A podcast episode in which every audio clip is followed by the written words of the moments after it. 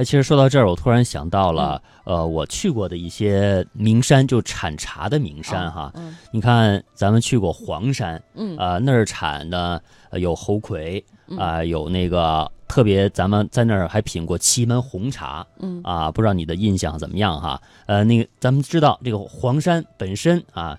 呃，冠五岳之首哈，天，呃，五岳归来不看山啊，嗯黄山归来不看岳了哈。嗯所以说呢，那个确实是产茶的一个名山。嗯呃，另外呢，我还去过武夷山，你也去过是吧？我没去过，啊但我特别向往有一个茶季，啊能够去武夷山去看那些茶农们怎么摘茶，怎么摘茶嗯啊？其实很多地方都可以呃嗯看茶农怎么去摘茶，但是武夷山呢，因为它产武夷岩茶对，啊，还有就是现在我们经常喝的金骏眉呀、嗯啊大红袍啊啊，除了它这种非常有趣的历史传说之外呢，武夷岩茶它最好的茶。虽然说那茶古老的茶树没几棵了哈，但是现在最好的位置呢是在那个岩石上啊，就人咱们很难攀搭爬到的地方，那现在怎么怎么采呢？就在岩石上，就是就是很困难嘛，啊。所以它价格会很高嘛哈。特别有名的大红袍啊、金骏眉啊啊，成千上万一斤哈，嗯。甚至都很难买到。呃，它的这个岩石啊，它这个就是纯自然的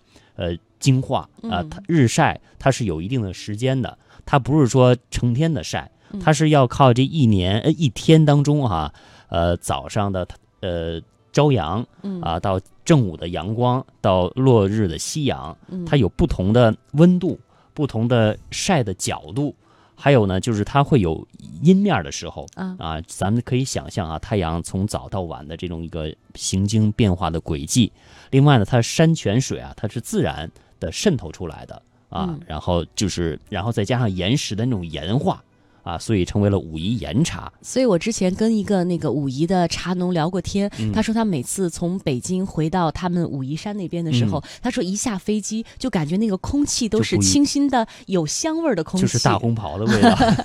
所以一杯好茶就是一杯好山好水，这话一点儿都不假。对。另外，你看我们刚才说到了有呃祁门红茶，还有武夷岩茶，这是香茶。啊啊，高香茶的范围。那说到刚才我们又说到那个马库里呢，马科里啊，普洱茶，嗯啊，它是黑茶，是呃这种。